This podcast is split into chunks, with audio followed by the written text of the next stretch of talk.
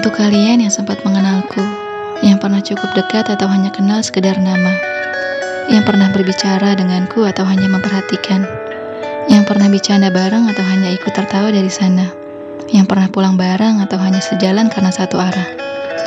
Aku mau bilang, kalau aku sekarang sedang merindukan kalian.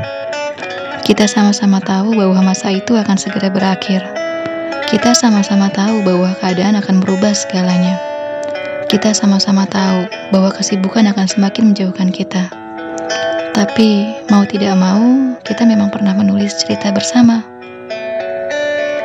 Aku begitu menikmatinya, meskipun semuanya terkadang tidak berjalan dengan baik. Jika ada pertengkaran di antara kita, itu hanya sebatas salah paham biasa di antara kepala yang berbeda pendapat. Aku tidak pernah benar-benar marah, bahkan sampai membenci. Kesalku tidak membutuhkan waktu yang sangat lama untuk memulihkannya. Bagaimana bisa aku mengisi hari-hariku tanpa sifat anehmu itu? Yang terkadang membuatku jengkel namun selalu kurindukan. Jangan pernah berubah ya, karena aku sudah menaruh kalian di tempat yang sangat istimewa dalam hidupku. Meskipun waktu akan memisahkan kita, tempat itu akan selalu terisi olehmu. Kita pasti sudah bertemu banyak orang baru, bukan? Jika harus aku rubah jalan ceritanya, mungkin aku akan merubahnya di bagian akhir. Aku ingin nama kalian yang ada di sana selamanya, meskipun orang baru datang terus-menerus.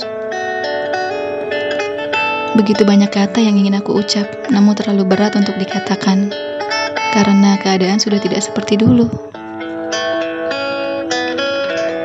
Sekarang, untuk menghubungi kalian saja, aku takut mengganggu, apalagi untuk mengajak kalian bertemu. Rasanya sudah mundur duluan. Waktu memang benar-benar sudah merubah keadaan, ya. Uh, ya sudahlah, Setidaknya aku tidak melupakan sedikit pun tentang yang telah terjadi antara kita. Aku senang Tuhan mengenalkanku pada kalian.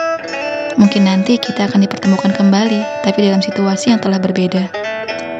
Selamat mengejar mimpi-mimpi kita, sahabat, dan teman yang tidak mungkin terlupa.